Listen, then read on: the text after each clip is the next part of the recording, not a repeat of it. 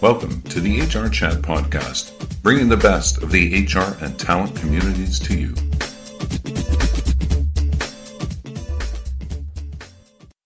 Welcome to another episode of the HR Chat Show. I'm your host today, Bill Banham. And in this interview, we're going to be considering authentic employer branding in times of high unemployment. Our guest this time is Cerys Hogarty, Vice President of People Services North America at Colliers International. Cerys leads Colliers International's North American People Services Group for Canada and the US. She coaches, mentors, and manages a high performing team of over 80 human resources professionals with a focus on strategic business partnerships, talent management, employee experience excellence, employment branding championship, diversity and inclusion, and continuous process improvement. Not much to do there, then, Cerys. Cerys, welcome to the show. Thank you very much, Bill. I appreciate you having me. And yes, you make me sound very busy.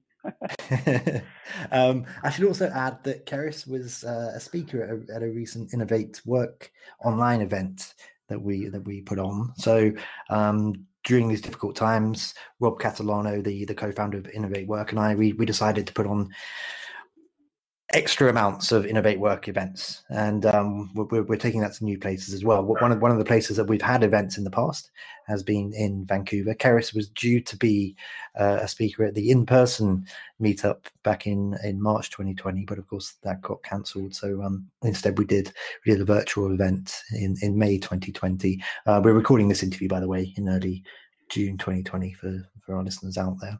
Um, Cerys, let's jump straight into the question, shall we? Sure. Okay. Firstly, not necessarily a very positive question to begin with, but um, I'd love for you to to paint a picture for, for our listeners of, of the um, of the Canadian jobs market and what it looks like in the moment. Yeah, for sure, and I, and I think it's an important question to to set the context a little bit because it is um, it, it is tough times, very challenging right now, and I think there's there's a lot of uncertainty, and I think that you know looking to some of the statistics can help, and I know that the Canadian economy actually lost uh, over 2 million jobs in April this year, which is a record high. Um, and, you know, that was on the back of the, the closure of most non-essential services, um, obviously uh, to slow the spread of COVID-19. Um, in addition to those um, those job losses in April, uh, there was a million jobs lost in March. Um, and we've also seen over the past couple of months many more millions having their hours and, and income slashed as well um, the, the, unemployment rate actually soared to about 13%, um, which in April, which compared to 7.8% in March is, is significant. Um, and actually, if you take out of the equation um, the fact that there's about just over 1 million people who stopped looking for work, that number would have been closer to 18% unemployment. Um, so the, the COVID 19 um, situation has, has had a very severe impact on uh, job job opportunities at this time for sure. A lot of a lot of people are in a position at the moment where they've been furloughed, where uh, where they do still have a job, um, but mm. perhaps it's just not happening at the moment for different reasons. Um, again, as we record this, people are coming out of uh, the initial wave and the, the initial impact of COVID, and either going back to physical workplaces very soon, or at least going back to uh, doing some sort of uh, part time uh, duties. But there's also a lot of people out there, Cerys, who've just lost their jobs. You mentioned two mm. million, two million uh, as a staggering number a moment ago. Um, I think the hope in Canada and the UK and the US, US and elsewhere is that uh, the economy will uh, bounce back because of these extra measures that have been made. Mm. Is that is that the reality, or are we looking at long, long term huge numbers of unemployment? It's hard to predict for sure. And we find ourselves at the moment in, in quite a unique scenario whereby, you know, we're managing both um, the impact of, of the economy and COVID 19. Um, as you rightly say, many organizations across the country have, have um, you know, actioned furloughs, temporary layoffs. Um, there's been uh, permanent job losses, uh, salary cuts, et cetera, et cetera, hours being cut. Um, but at the same time, we're trying to reopen businesses and reopen offices. Um, so it, it's quite a dichotomy, if you like, of, of organizations looking to uh, try and uh, bring people back into the workplace, but at the same time recognizing that from an economic perspective, we're still not out of the woods and we need to take responsible measures to, to maintain business continuity. So it, it, it's a real challenge right now. And I think your guess is as good as mine in terms of what what this is going to mean, um, you know, in the medium and long term. Um, you know, it depends on a number of different factors. On is there a second wave of, of the virus? Um, you know, are we going to be able to find uh, vaccines and, uh, and more um, successful cures in the in the short to medium term, uh, as well as how the economy responds, obviously as we as we start to come out of this. So um, it's uh, it, it's tough to predict. We'll be right back after this message.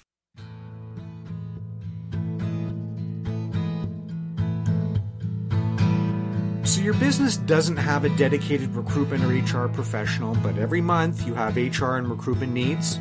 What if these professionals were at your fingertips on an as needed, when needed basis? You know, kind of like a tap you can turn off and on. At High Road Human Capital, that's who we are and that's what we do. So if your company has gotten to the point where HR policies are needed or you're completely put off by the high price of staffing firms, or maybe there's hundreds, maybe thousands of unread resumes stacked up in your inbox, let us take all that pain away and only charge you for the time it takes us. You'll be billed according to our unique activity based pricing model. You'll know where every penny was spent, no exceptions, no ambiguity. And your return on investment, so strong it's going to jump off the page and smack you. So to find out more, find us at highroadhr.ca or call us at 416 453 7023.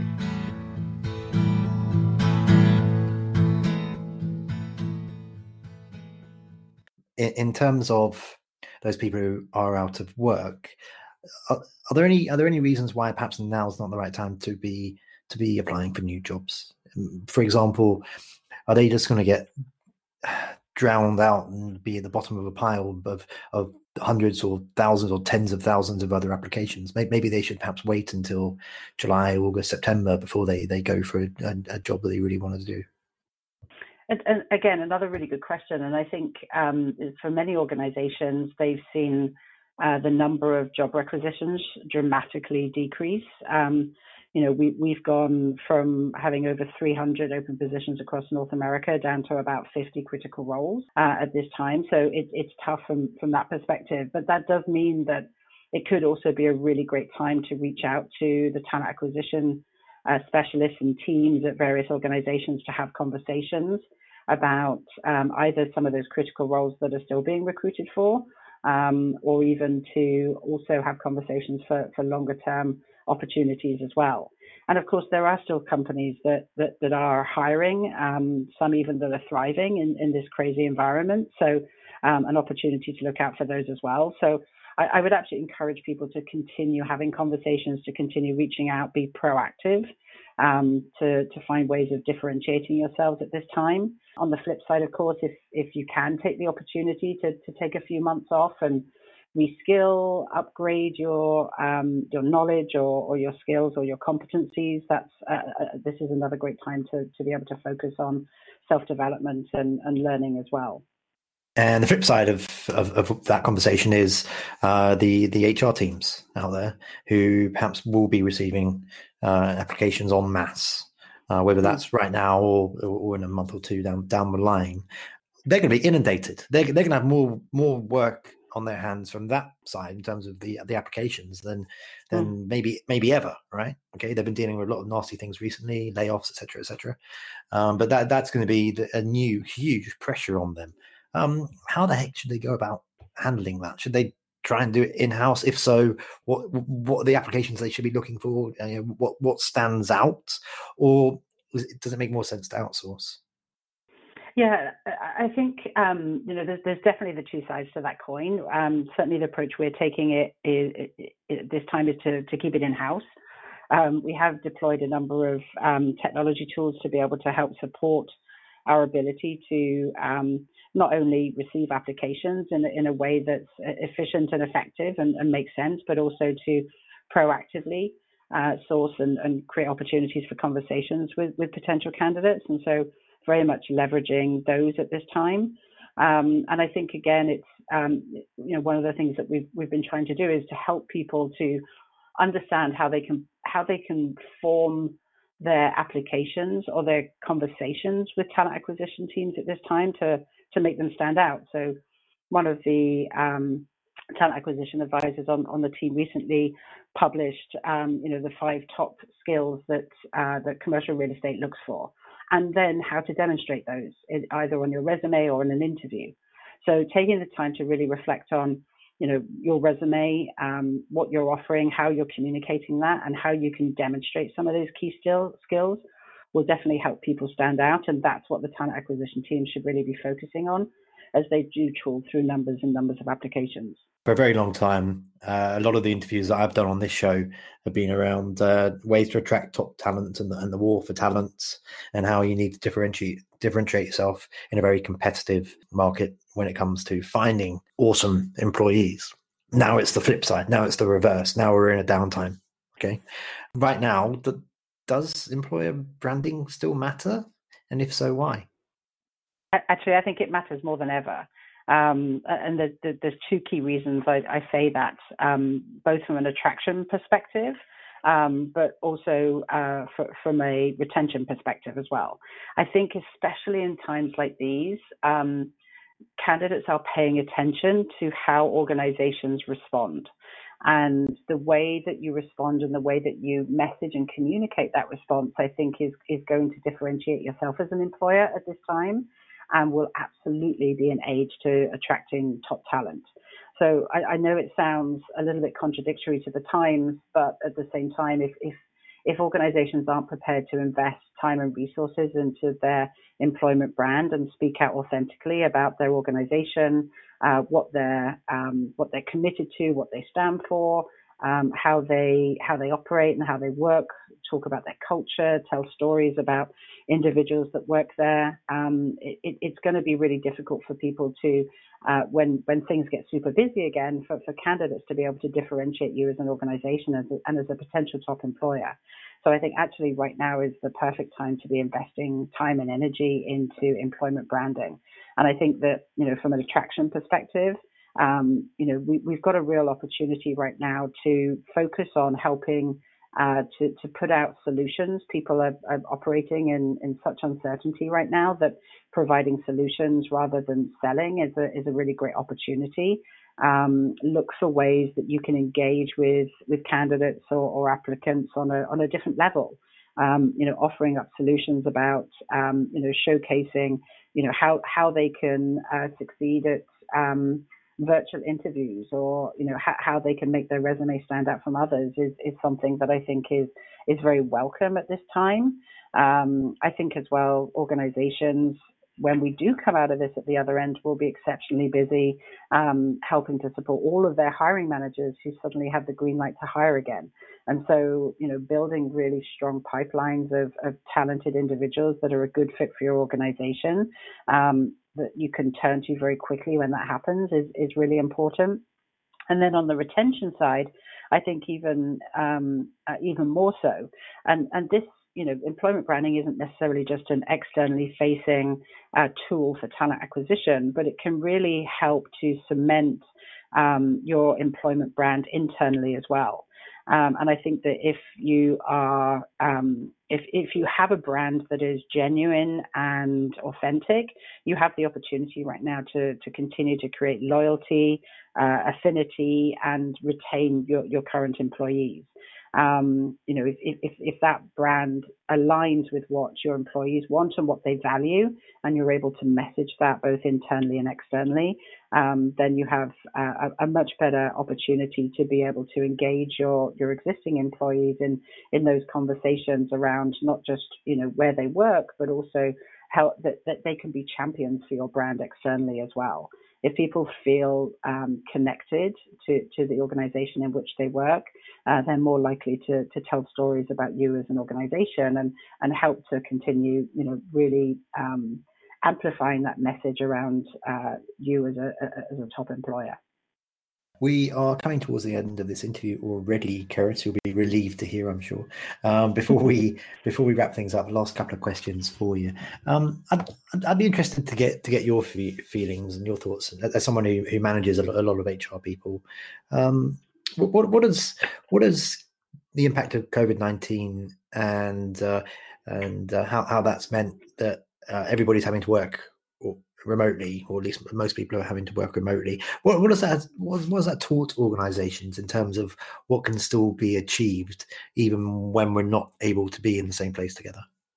It's something we've been looking at really closely over over the last little while with with the impact. I mean, everybody's been forced uh, to, to, to you know, especially for you know those that are, are used to doing office work. Uh, those of us that uh, have been you know used to working for many years in an office and, and commuting or transiting into to that building and spending time surrounded by our, our colleagues and collaborating face to face. We've been forced to work in a very, very different environment. And I think the way that the majority of people have adapted has been phenomenal. I think, um, you know, even three or four years ago, uh, we wouldn't have had the, the technology or the, the, the equipment for us to be able to to do it in such a productive way as we're doing today. So I think it's you know it's certainly um, advanced the conversation about flexible working and work from home arrangements that um, I think most of those in HR recognized was coming, but um, has, certainly accelerated those conversations, which which is a real positive thing. Um, I think on the flip side, you know, we we we are seeing that you know that that lack of face-to-face connectivity can be a real challenge for people. People are working in environments that are not necessarily conducive to um, to office work. Um, you know, I, I have a, a, teenage daughter um, who now uh, shares my office space from home, if you like, and that's a challenge. Um, I think you know not being able to um, interact face to face with people is is a real adjustment to make. Uh, we've got people at Colliers who um, you know are living by themselves in in small apartments, um, which, which, again is a, a, very different type of challenge. So we're, we're, trying to be as flexible and as accommodating of, of everybody as possible, recognizing that we all have something going on that, that we need to accommodate for and we need to deal with, and, and leading with empathy is, is the first place to do that. Um, but I think you know, maintaining as much communication at this point as possible is absolutely critical. Uh, you can't um, underestimate communication at this time, and uh, increasing the uh, frequency at which you connect with people and trying to, as much as possible, do that via video um, is, is, so important to, to, be able to maintain the right conversations with the right people at the right times um, and to include people where they might be feeling a little bit isolated or um, disconnected from, from the workplace. So I think there's a there's a lot that we've learned from this. I think we've learned that we can do it. I mean, I think you know there, there were many naysayers out there that said that that work from home couldn't work uh, on a mass scale, and and look at us, here we are. And by and large, um, you know, we're we're making it work. And so I think you know the the next level of conversations um, for most organizations will be, you know, how do we create flexibility from a workplace perspective moving forward? Um, now, I have the benefit of working for a commercial real estate firm, and so that's a hot topic for us um, as we help our clients work through some of those big questions as well. So it's a very, very interesting time to be in HR and uh, to be working with with organizations to, to figure out what the future of, of workspace looks like. I'm just envisaging your teenage daughter looking at you right now, being outraged. Mum, I can't believe that you mentioned that on on this on this uh, pretty much. and I have to say that, that, that grade nine math is not my strength, but apparently it now it, it has to be. I'm sure you're doing a sterling job, um, Cerys. Uh, just before we complete this today, how can our how can our listeners uh, learn more about Colliers International, and how can they connect with you?